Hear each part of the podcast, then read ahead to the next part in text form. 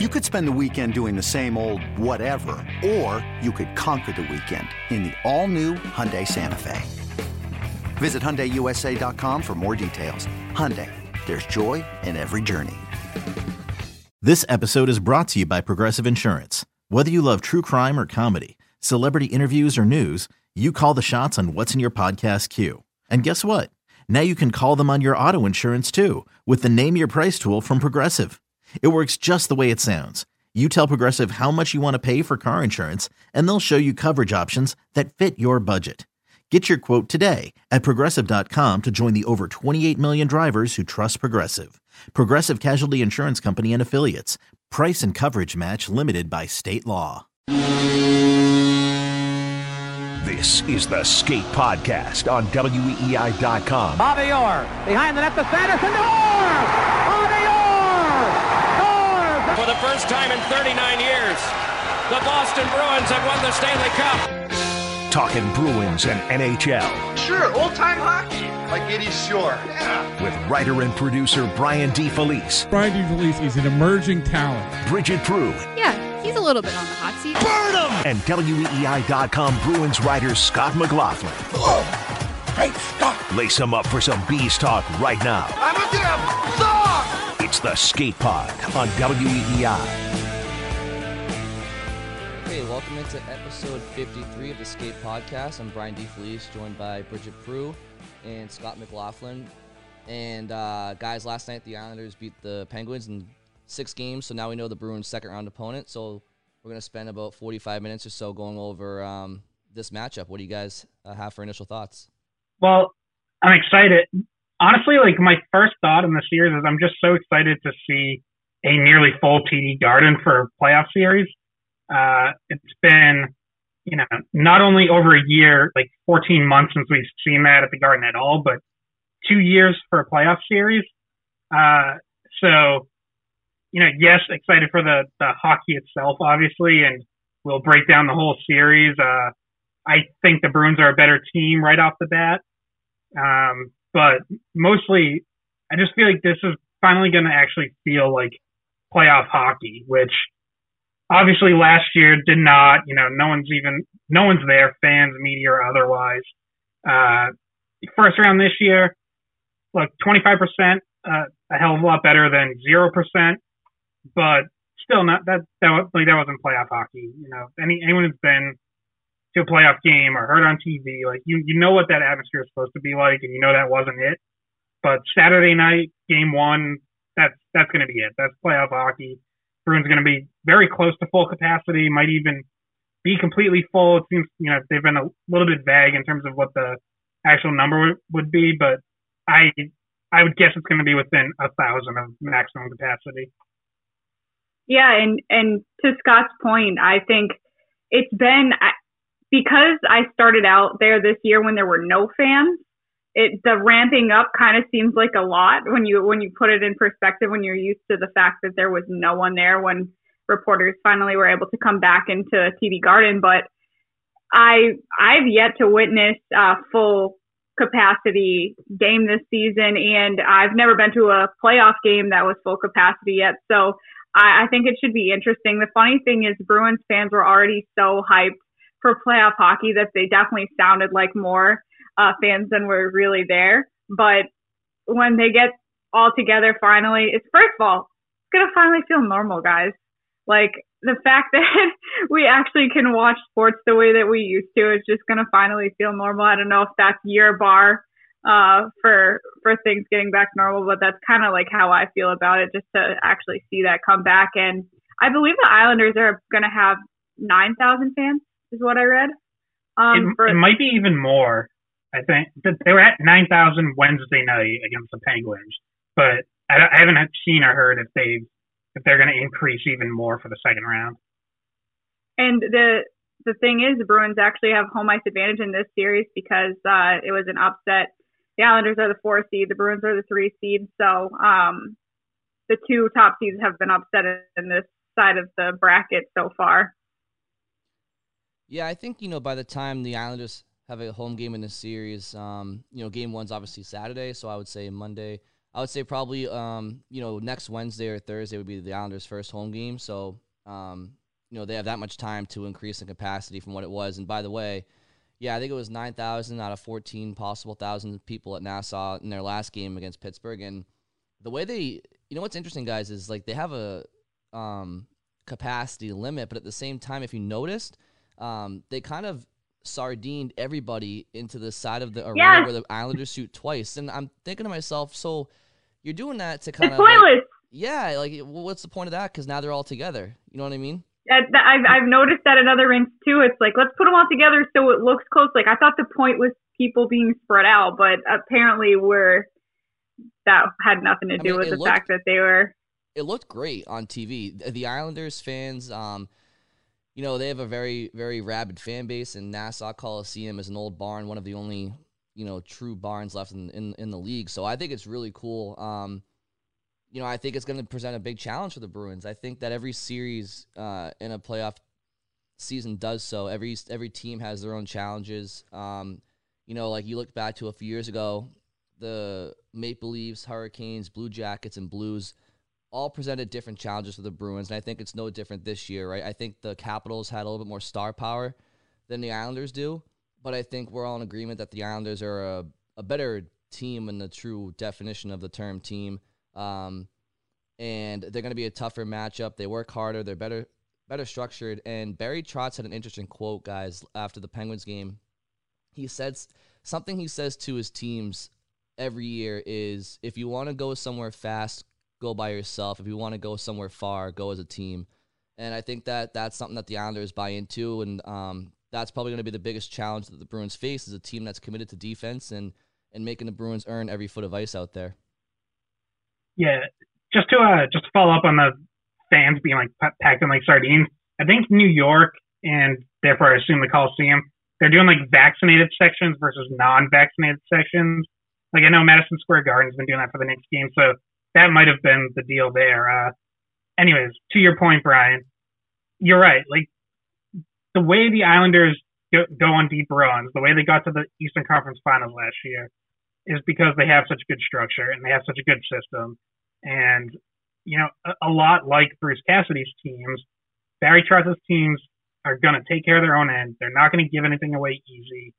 Uh, you know, they don't have, there's no room for players in that system who take shortcuts, who cheat offensively, you know, who aren't going to do the work to get back or play in their own zone.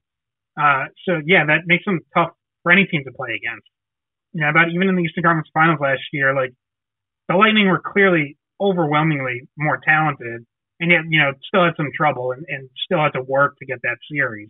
And I feel like you know this Bruins team isn't quite last year's Lightning team, but I feel like that's going to be similar. Like the Bruins are the more talented team. I think because they also have structure, because they don't have Tristan Jarry in goal like the Penguins did. Uh, I think the Bruins should win. I'm once again picking them in five if we just want to get our picks out there. Uh, but they're gonna have to work for it, and I think this Bruins team is equipped to work for it. Like I don't, you know, they've had some issues at times this year where efforts lagged, and I think you kind of chalk that up to just the grind of the season. You know, this season in particular with the compact schedule, but they look like a team to me now that will work and wants to work and isn't going to expect goals to just be handed to them. Uh, so I think they'll be ready. I think they'll take care of business in that sense. And if those things are equal, if the defense, goaltending, structure, if those are all fairly even out, then the talent should come through. And that's where I think the Bruins will have the advantage. They have more offensive talent. I think that'll ultimately win out. And don't you guys think they also have an advantage in terms of physicality and size. Uh, I know Kevan Miller's not in the series anymore, but the mentality of the Bruins is to play a little bit more of a physical style game, especially coming off of that Capital series than I think the Islanders really play. And just to the point that these are the the three and four seed that made it out. Um, Uh, pretty pretty much everybody knew that the seeding did not matter in the Eastern Conference, or not in the Eastern Conference, in the East Division, because all four of those teams could have finished in any place, and all four of those teams were playoff teams for sure. So it's not surprising to me that these are the two teams that came out of it. I don't think that the series with the Penguins really tells you all that much about what you're about to face with the Islanders. I think it's more fair to look at the regular season series between the Bruins and the Islanders because obviously Tristan Jarry gave up like a half a dozen easy goals. So, you know, they looked a little bit better offensively than they might actually be against a Bruins team. But still, you look at the season series and the Islanders took the first five games in the series. The Bruins take the final three games in the series. But when you kind of go back and look at the games that the Bruins lost, there were a few games in March that they lost to the Islanders that they were they had four, four of their top six defensemen missing, and and they had a few forwards in there like uh, Kuhlman, even uh, McKegg was in one of those games, and obviously he didn't play that much this season. So you you almost want to chalk those mid-season losses to the Islanders up to not having full personnel because that was the part of the season where the Bruins were kind of hurting defensively in terms of injuries and uh, whatnot, and the team hadn't really been clicking at that point in time. So it, it's it's kind of hard to base the earlier part of the season where the Islanders really dominated the Bruins. Um, it's hard to kind of use that as a reference. I think that um, obviously they can play that way that they did, and um, but I don't think that that's as relevant as the final three games. And in those final three games, the Bruins looked a lot better, um, and they matched up well against the Islanders. Yeah, well, I think um, looking back at the Bruins season, it's almost a tale of two, right? You have pre-deadline and post-deadline, and uh, it's almost like whoever they played pre-deadline, whatever their record was, whether it was a winner or a loss, I kind of don't really count it anymore because they're, they're that much of a different team.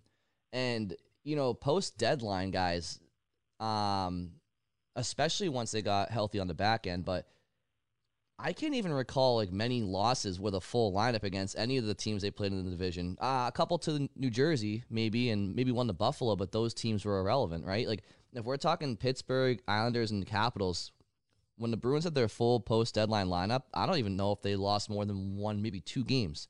Um, and that includes three against the Islanders. Those three wins the Bruins found against the Islanders were when the Bruins got Hall, Lazar, and, and Reilly. And um, those those three games, specifically the last one where both teams had something to play for, um, which was third place in the division. Um, those are the games I weigh more than than earlier in the year. Yeah, and not only were the Bruins like a tale of pre and post trade deadline, but the Islanders were too.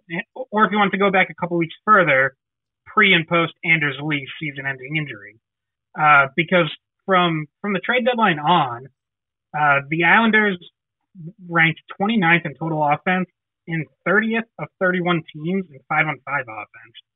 You know, they got, they traded for Kyle Palmieri and Travis Zajac. Those guys really didn't come close to making up for what they lost in, in Lee.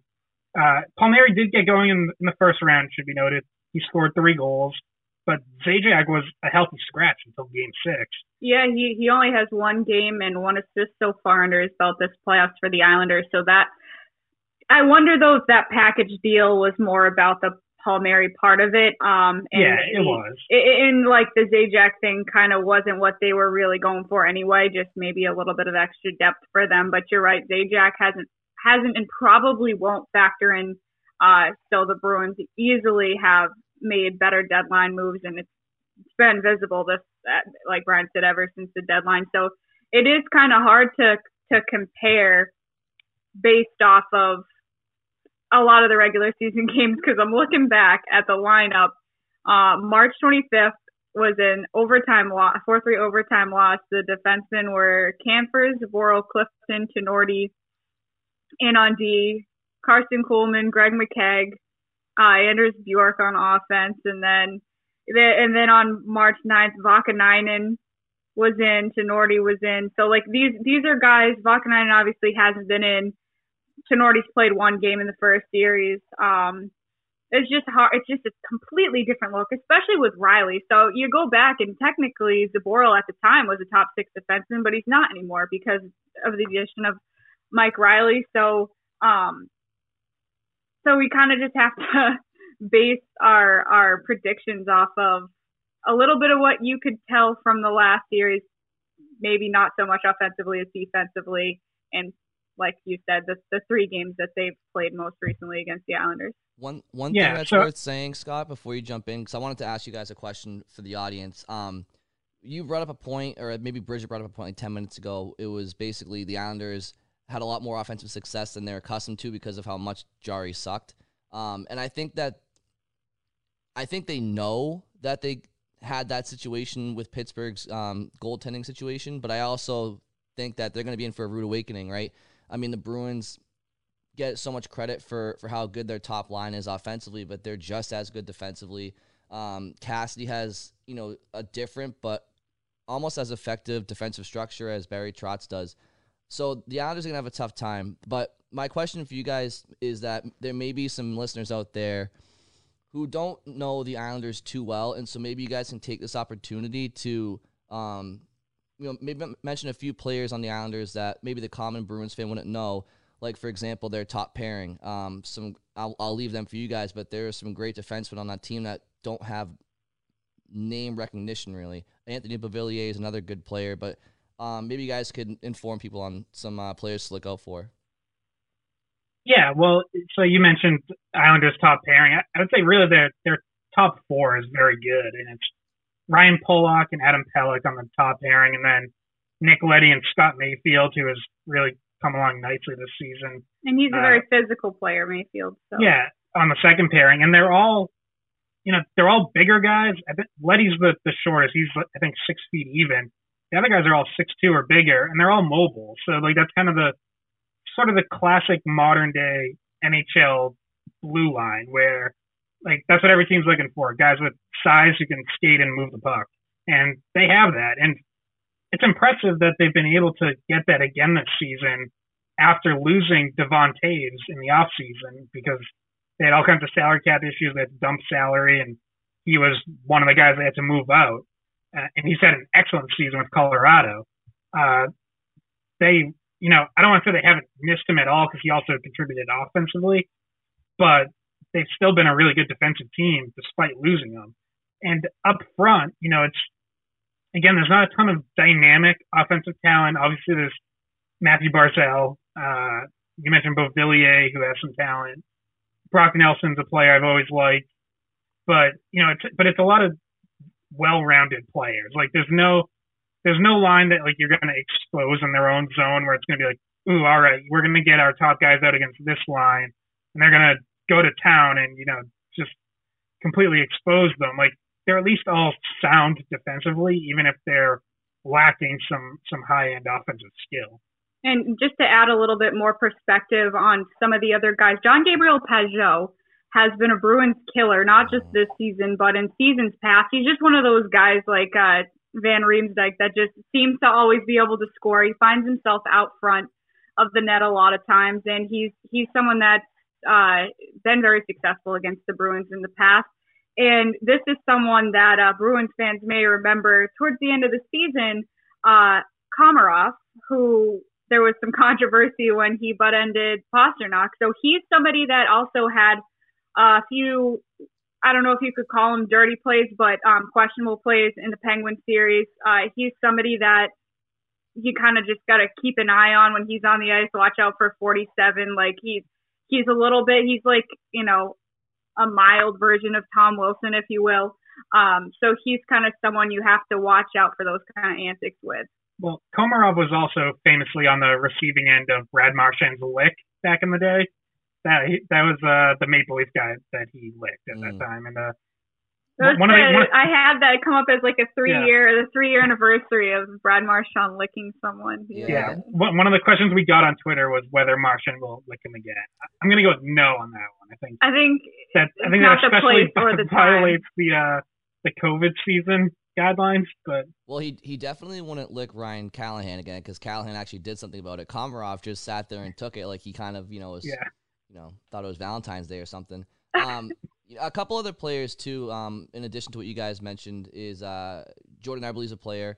Um, I would mention the Islanders' entire fourth line of uh, Matt Martin, Casey, Casey Cizikas, and um, Cal Clutterbuck. Um, you know, Bridgette, you mentioned that the Bruins might be more physical. I, I would actually argue that the Islanders, probably top to bottom, would be a bigger, more physical team, mainly because of that fourth line, and then because of the, I think their defensemen are bigger um, as a unit. Um, Andy Greene's like uh, he's on their their their decor as well. He's a smaller but veteran guy. But one defenseman that they also have, I believe he quarterbacks their power play. He's a rookie defenseman. Is Noah Dobson, um, and he had about 15 points this year in whatever 45 games. So, um, yeah, like none of these names are going to jump off the page except for maybe Barzal. Um, you know, like like Ovechkin or Backstrom or um, you know Carlson would have in the last round. But again, I I think that you know um, a very important piece to their team is Barry Trotz, and I, I really do think that that's going to be a big, big challenge for Bruce Cassidy in the series. Um, I also believe that if there's going to be any series that has a seventh man, uh, it will be this one. I do think that the Islanders play when, when you have an inferior roster. Um, oftentimes, you try to look to your crowd uh, as an advantage, and I think the Islanders will definitely try to do that. Um, will it work out for them? Personally, I don't think so. I I have the Bruins winning in six and clinching on home ice, marking the final game ever at Nassau Coliseum because I think the Bruins have guys that have been there and done that.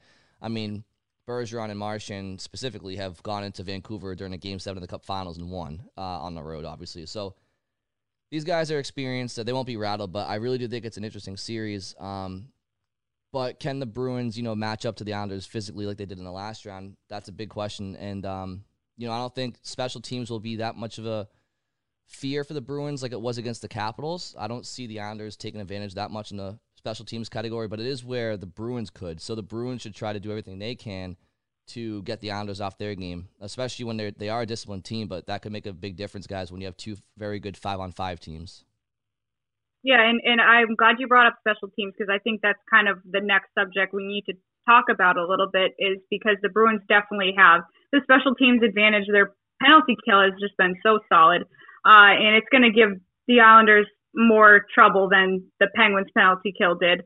Uh, the Bruins are plus two in terms of special teams in the first series, and the Islanders are uh, net zero. They they don't have they have three goals for, three goals against in special teams. So uh, I think that the advantage there goes to the Bruins. And if it's anything like last series, where you know the discipline was just not quite where it needed to be, uh, and there's a lot of penalties going on, it, that could end up working out in the Bruins' favor. I know we said the opposite thing in our preview for the Capital series, and the Bruins ended up making the right adjustment in order to deal with the Capitals' power play and that pass over to Ovechkin for the one timer. They were able to make uh, not as effective as it usually would be. But obviously, the power play structure for the Islanders is nowhere near the power play structure for the Capitals, and for plenty of reasons. One being they don't have an Ovechkin.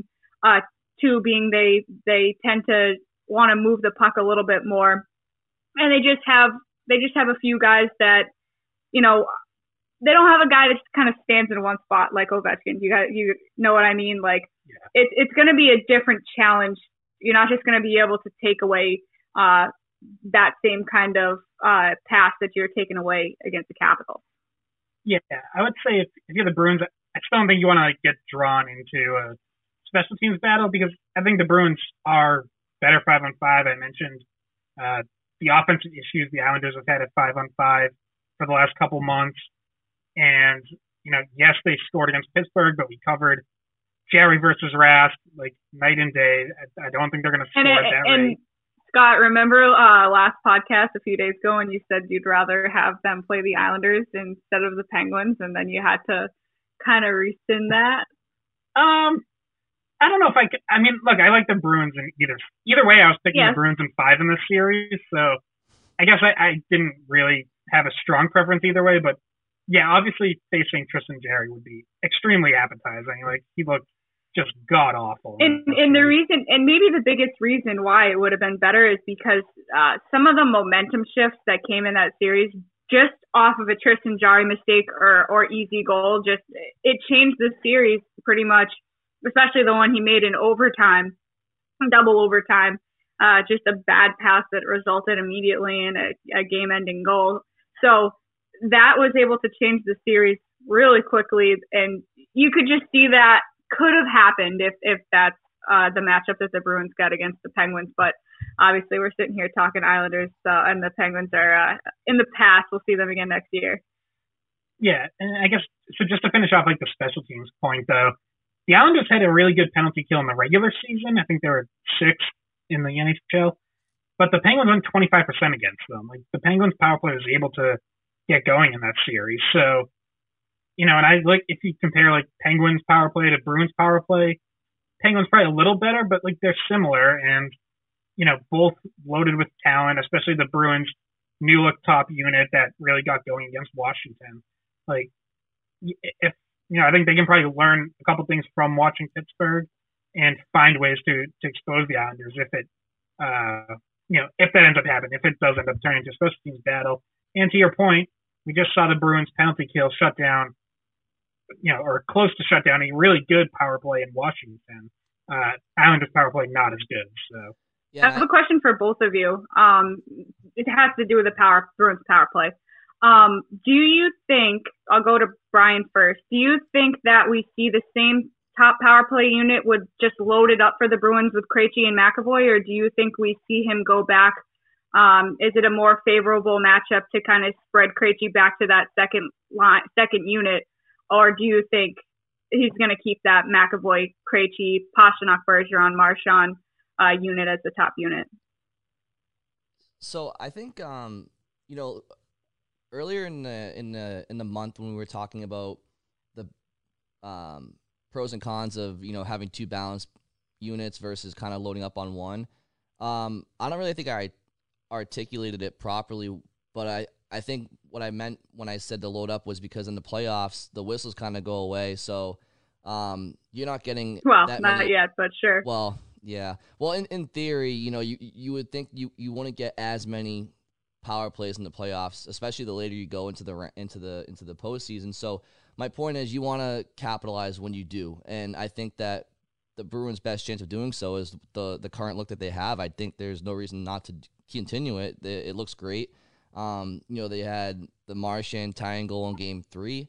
Um, and then they had two power play goals in game four. The third one was McAvoy with the second unit. Um, so it was kind of different. But anyway, um, yeah, I think it's a great look. I think maybe Scott, you have a different opinion, but I think um, one other thing with Pastrnak that we talked about, they switched him over to the his strong side.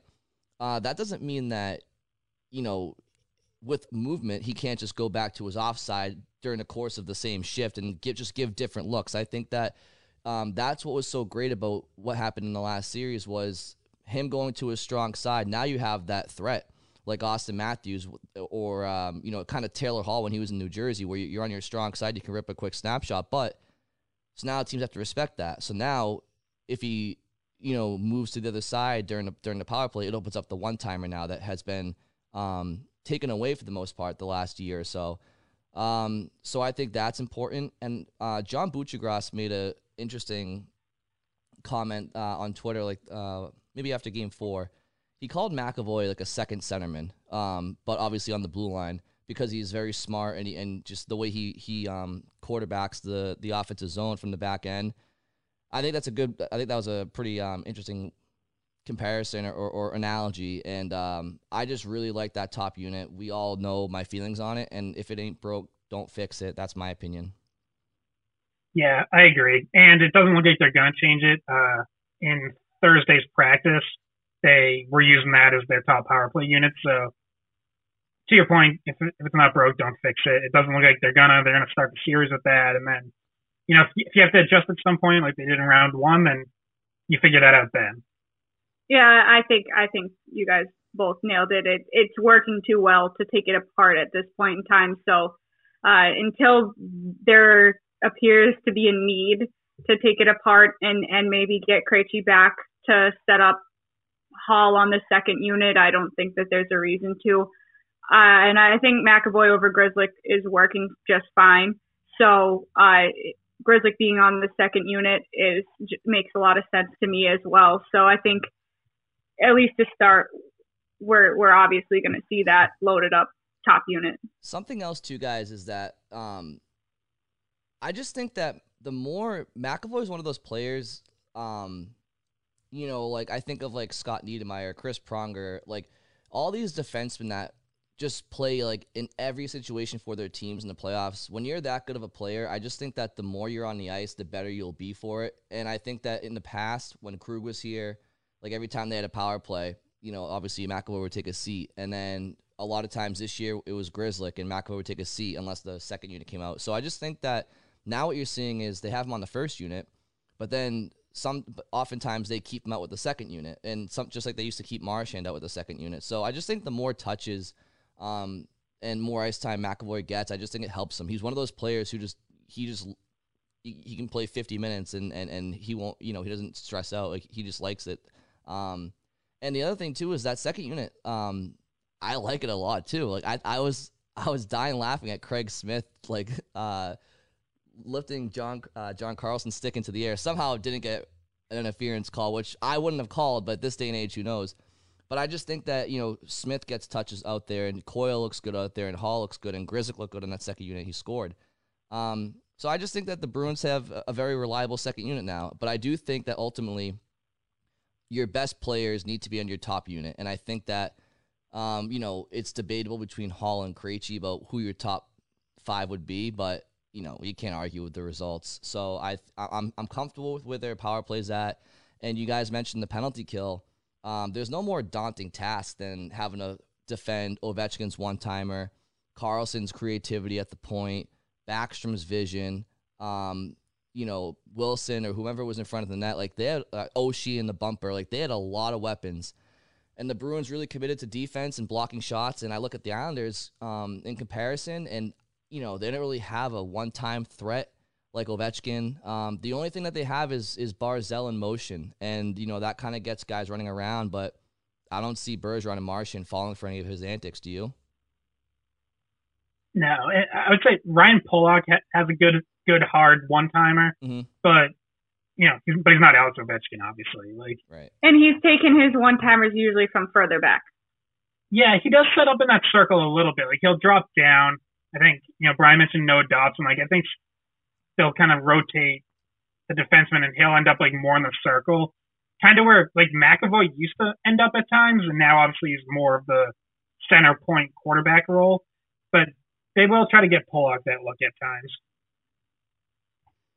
Uh, another important battle is going to be just like last series, um, and I think that the Bruins lost this this battle early on. I think it kind of evened out towards the latter, but um, and I brought him up earlier. But that fourth line of the Islanders, um, you know, I, I, I see um, I look at the this Islanders team and I see um, I see a a market basket version of the 2019 Blues. You know, like they have some big boys on the blue line but not as good as you know Pietrangelo and Parayko. And I think I think you're gonna watch Scott Mayfield and you, and uh, you're gonna think to yourself, oh, he kind of reminds you of Parayko, the way he just bears down on guys in front of the net and in the corner. He's a big guy. He's like he's like Ivan Drago from Rocky Four. Um, but uh, similar to, the, to that Blues team, I think they're a good forechecking team. These Islanders are, um, and I think that Matt Martin and Cizikas and Clutterbuck, um, they'll do a good job disrupting the Bruins' defense. Ultimately, I think you know McAvoy and Grzelcyk and uh, these uh, you know Reilly, these guys, they're just better skaters. So you know if you give them time, they'll make the play. Um, but I think there's going to be some onus on the Bruins forwards to kind of, you know, make those subtle little interference um, picks on the fort when, when the Isles are forward checking to give the defense more time and space. Um, are you guys worried about about the Islanders forward checking at all, or size, or anything like that? Um, I'm I'm a little I don't know about worried, but I'm interested to see how the Bruins' third defense pairing does. Again, you mentioned the top two. I like them in, in pretty much any matchup. I think those guys are good. Get you know, spinning out of pressure, moving the puck, good first pass, all that. Uh, the third pairing, uh, Jeremy Lauzon was in a regular practice jersey on Thursday, out of the non-contact jersey. So it looks like he'll, you know, he said he hopes to be back for game one. It looks like he will be, if not, probably game two. Uh, Clifton will still be in uh, with Kevan Miller injured, not yet back on the ice. We obviously don't know when or if he will be available. Um, you know, Clifton I thought did really well against the Capitals forecheck. That doesn't worry me so much, but Lauzon is a guy who in the past, especially when he comes back off of like a break, whether it was last summer in the bubble or early this year from injury, like it really takes them a while to get going, and it you know to a point of like a couple games to get back up to speed and to not kind of like cave under pressure or get caught like panicking with the puck on a stick. And in a playoff series, like that can't happen. So, you know, if he's getting out there and whether it's, I don't know, Cal Clutterbuck or whoever closing down on him, like Lauzon's going to have to be up to speed right away. It can't take two or three games for him to, you know, figure out how to handle a forecheck and be able to get the puck up the ice effectively.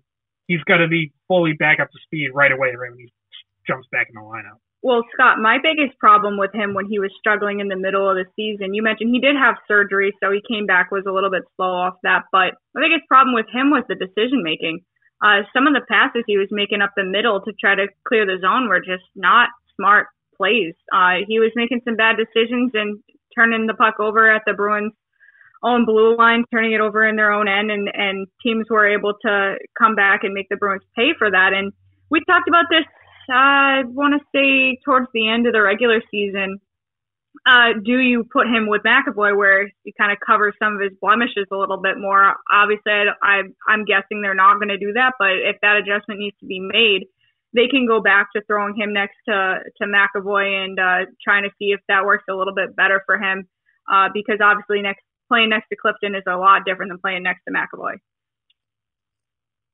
Yeah, I I wouldn't do that just because what the Bruins have found with this like top five man unit and and there's, there's been like a little bit of an effort to try to find some sort of nickname for him, and I don't think there's any sort of consensus yet. But when they have Grzelcyk, McAvoy, Marchand, Bergeron, Pastrnak all on the ice together, they're so dangerous in the offensive zone. Like I, I tweeted at one point during the last series, it's like looks like positionless hockey. It's just everyone rotating like in and out, filling spaces, cycling, you know, you'll end up with like the two defensemen as the low guys at some.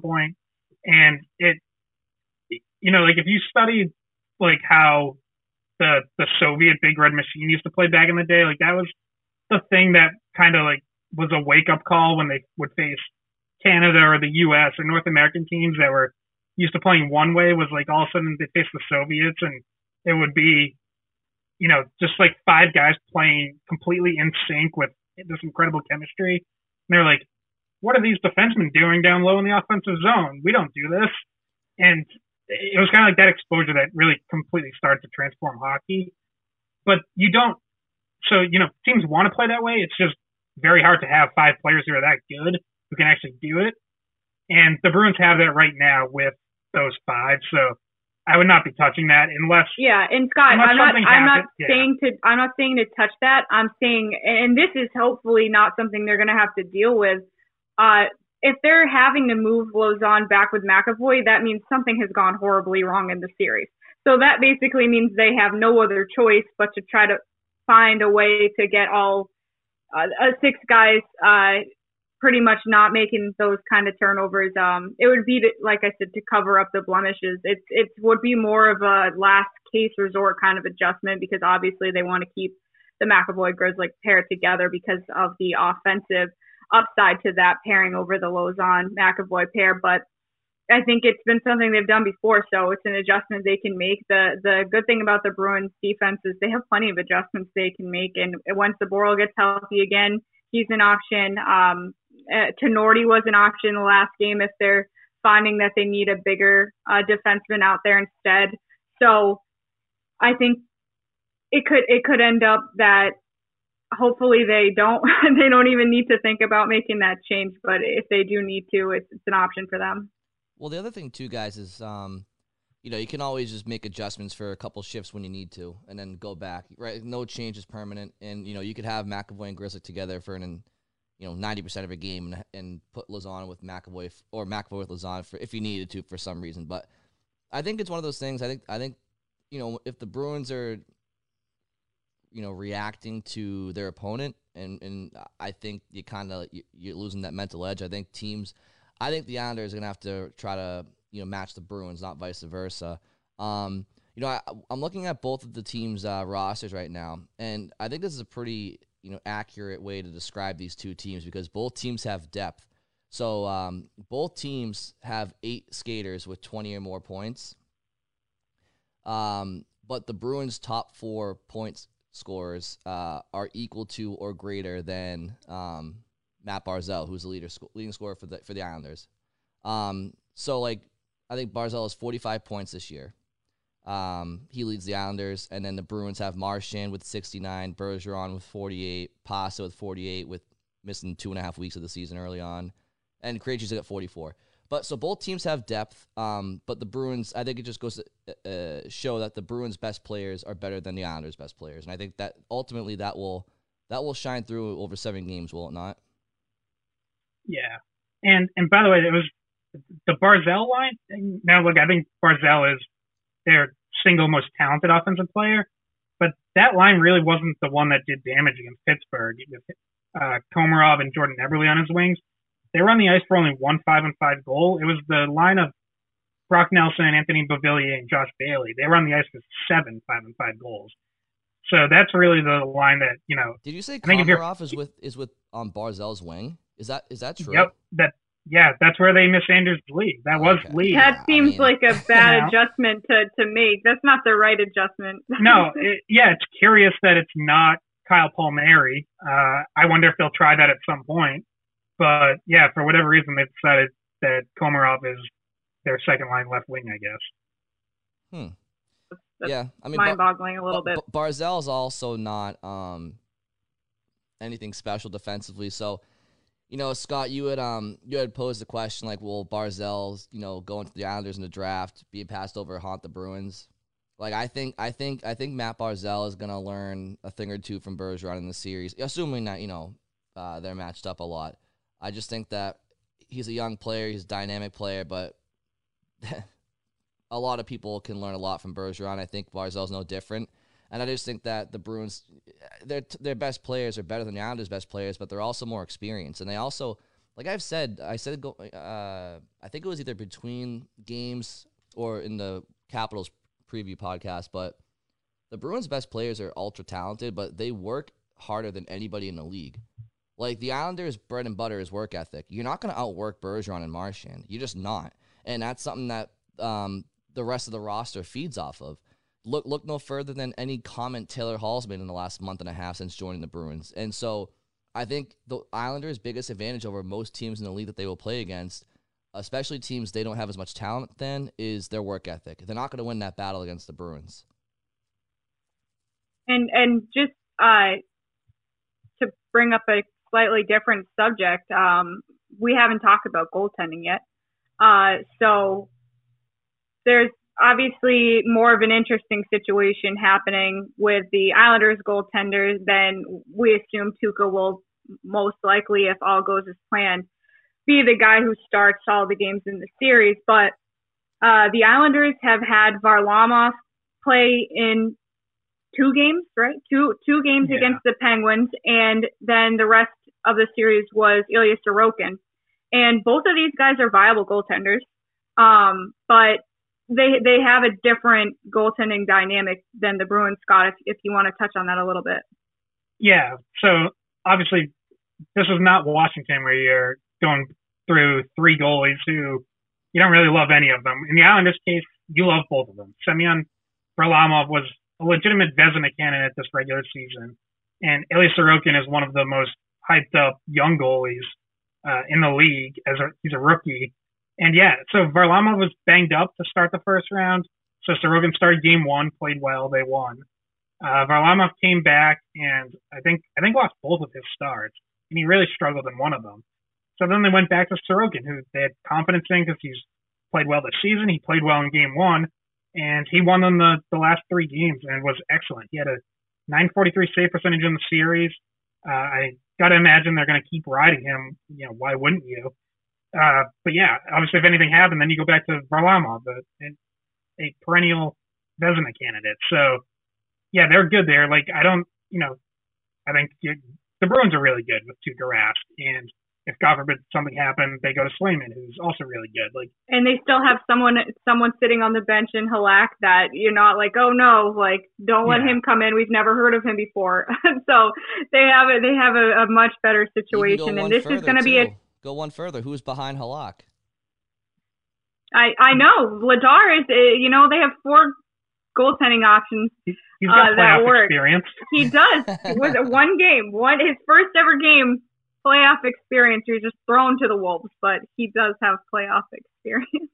but but guys, I guess my I start, I wanted to start out this conversation about the goaltending, uh, just to say this is going to be a much tougher goaltending matchup for the Bruins in terms of uh, finding ways to score because, as we mentioned in the Capital series, the goaltending was a little bit all over the place. There was not very good rebound control. Uh, they had Craig Anderson in for a game and a half, um, and they the Bruins ended up facing three different goaltenders in that series. So, uh, but one of the main reasons why the Islanders are so so staunch defensively and they can play that kind of style of game that they play is because they can count on both of their goalies uh, to keep the puck out of the back of the net, just to, to keep them in the game. So with goaltenders like this, you're not going to see, you know, a huge loss by the Islanders out of nowhere. They're for the most part, uh, Varlamov and Sorokin are able to keep them in the game, which to me means, and it's it's going to be, you know, maybe one goal games, maybe overtime games again. Scott and I could be stuck in the garden until midnight. You never know. Uh, but Brian, what are your thoughts on that? Well, I just think that you know, uh, series to series, the X's and O's may change depending on your opponent, but the the formula for success, you know, the core fundamentals are always the same. Um, so you know, if, if you, it does, it shouldn't matter who they're playing or what goalie's in net because uh, the Bruins should be, um, you know, taking pucks to the net, um, you know, going to the net without the puck, getting in front of, um, you know, whether it's whoever's in net, Varlamov or Sorokin, whoever it is, like you know, you notice Pastrnak in the last series, like, um, yeah, he had some great goals uh, the last few games, but he also took the eyes away of uh, Ilya Samsonov a few times, especially the the last goal of the series that Bergeron scored. Um, I think that challenge is going to be tougher against the Islanders than it would was against the Capitals. I think it's it's it's easier to go to the net against Dmitry Orlov and John Carlson and um, you know uh, Nick Jensen than it will be against Pulock and Pelech and Mayfield. They're just bigger bodies. Um, so the Bruins gonna have to have a, a, a higher determination level than they than they did in round one, which is how the playoffs work. But that's that that's the that's the formula. Um, you have to be willing to, to pay the price, and I think that the Bruins will. I, I, I like I said, they're they're professional. They have good leaders, and and they know how to win this time of year. Um, you know, I think sometimes what happens with the against the Bruins is that you know teams get so frustrated um, that they sometimes if they give up a bunch of goal or a couple goals they'll let down. And that's when you'll see you know Pasta and Marchand and Bergeron just tool with teams. And you know at that point sometimes the goalies are just hung out to dry and there's nothing they can do. So um, you know if the Bruins play the right way um, and, and score some some greasy goals then the game may open up for them because then the Islanders will have to get outside their comfort zone and you know try to score rather than you know, trapping them or, or lulling them into a nap, right? Like the key against the Islanders is to play ahead of them, right? Because they want to play with the lead. And so if the Bruins can um, give them a taste of their own medicine, I think they'll find success throughout the series. Yeah, and I, I mentioned this to, to Brian off air, but with Sorokin, it like anytime I see a rookie goalie get hot in the playoffs, it's always going to make me nervous. And I think that's you know, that's scars left over from Braden Holtby in 2012. And obviously, if you go way back in Bruins lore, there's Ken Dryden in 71. And, you know, and other teams have ridden hot goalies at times. So, well, Binnington wasn't a rookie goalie, but he kind of came out of nowhere. Wow. Was he? I think he was a rookie that he, year. Was he? He literally was playing for Providence on a loan the year before. Yeah. and then Yep. beats the Yeah. Bruins with a cup in, in Boston. Talk about. Yeah, and he he wasn't really the reason they won that series. I thought he was fine. No, but he, he got yanked. But he like was a lot better than yeah, he Yeah. was better than what you would have expected from, you know, he was playing in the the AHL and, you know, not necessarily that good there and then all of a sudden he kind of comes out of nowhere. Well, Scott, a lot of And the he reason that did a, a lot of the reason that rookie goaltenders go on streaks in the playoffs is because the book there's no book on them, and I think that's you know Yeah. I think that's what a lot of the temptation was from people who um, were pro Swayman. It wasn't so much that like Rask was playing poorly or anything like that. It was like you know could the Bruins give teams a look they haven't seen and and kind of use that to their advantage. Now obviously Tuukka has really really turned things around since you know a few questionable goals to start the playoffs and seems to be very comfortable. And I don't think anybody's questioning. Well, I shouldn't say that, but um, Someone always is. Mo, mo, most people are comfortable right now uh, with with Tuukka in goal. Um, it might be a different conversation if they go to the finals and it's an elimination game. People might want Swayman for one game, but until then, I think I think the Bruins are good in goal. But yes, you're right. Like that, the the fear of the unknown. Um, no, there's no book on on uh, what is, how do you say it? Sorokin. Sorokin, yeah. Sorokin. There's no book on him. So you know, at the same time, he doesn't really have much of a book on the Bruins shooters. I mean, if you have Pasta with a one timer, uh, you know, good luck to him. Um, or Marchand with his his creativity and all that stuff. And like, there's a lot that they're gonna the Bruins will throw at him as well. Um, assuming he's in that every single game. But yes, that that's a it's a concern because you just don't know, right? Yeah, and and like I said, just because even if you see it like once or twice, that that experience just sticks with you. Of like, oh my god, who is this rookie goalie who just stole a series from us? Um, but yeah, but like I said, I think I think ultimately Bruins are a better team. I think their talent wins out. Uh, for the second series in a row, I'm picking the Bruins to win five. Uh, did, did you guys give your predictions? What, what what are you guys thinking? Yeah, I, I'm with you. I think Bruins in five uh, is is probably the safest bet. I don't know. I don't think the Bruins lose the first game, uh, like they did in the in the previous series. They were kind of still shaking off the the playoff rust a little bit, I guess. It, it was weird. Like Marchand, Marchand even kind of looked like nervous in that first game. But sorry, Scott, what were you saying? I was gonna say, for the record, I have them losing Game Three this time. Oh, is that what you're okay? Yeah. Because yeah. he said he needed to make it harder on himself, so Yeah. he has to pick what. Because he was so right last time, he has to make sure he he looks even more Well, correct. if you get that right, Scott, then I then I question whether or not you have some sort of like psychic powers because that's crazy. Scott Scott picked the Bruins in five over the Capitals, and the only reason that it was that it, that it was correct was because the Capitals' top six literally didn't do a thing, literally didn't do a damn thing. Um, but I cannot argue with Scott's results, and I will take his word. In fact, I was enticed to say Bruins in five. I'm not going to to be different. Um, I wouldn't be surprised if it were to go seven, um, because of the um, the first round for both teams having what I believe will be f- just about full crowds. I think it will make a difference in the series. I have both teams split in the first four. Don't know what order, and then I have the Bruins ultimately winning the final two um, in five and six. I like the Bruins in six. Um, I think it's gonna be a good series.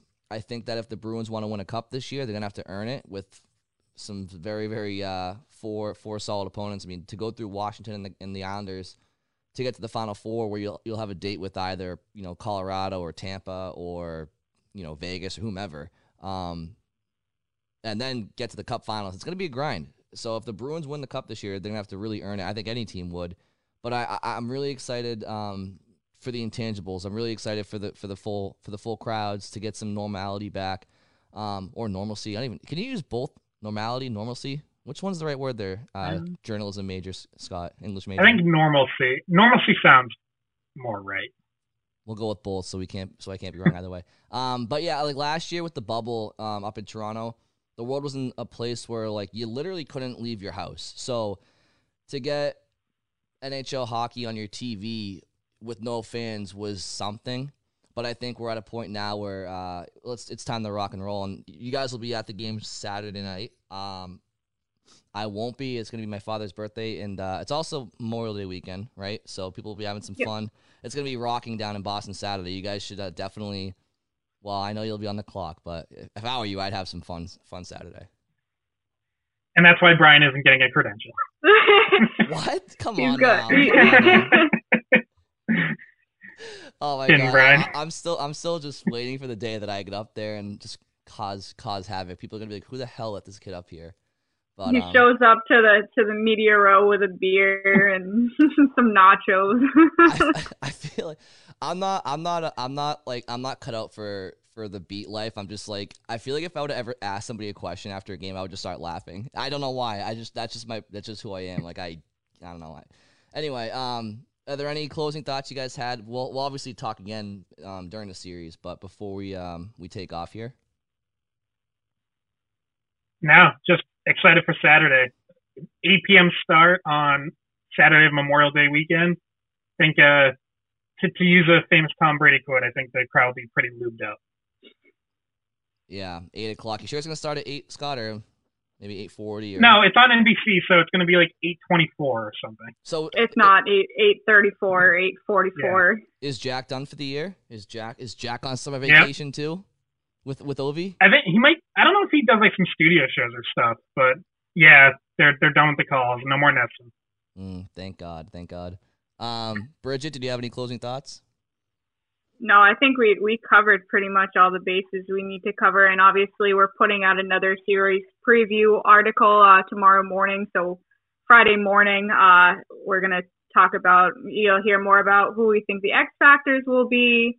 Um, so just look for that, I guess. Awesome, sounds good. All right, go follow the Skate Pod on Twitter. Go follow Scott. Go follow Bridgette. Email skatepod at weei com. Scott, correct me if I'm wrong on that. With any questions or or comments regarding Correct. the series or the podcast or whatever, and um, you know, obviously, anytime you want to reach out to us on social media, you can uh, with questions, and we'll be happy to talk about them on here and and all that good stuff. So, um, thanks for listening, and we'll talk to you guys uh, a few days probably.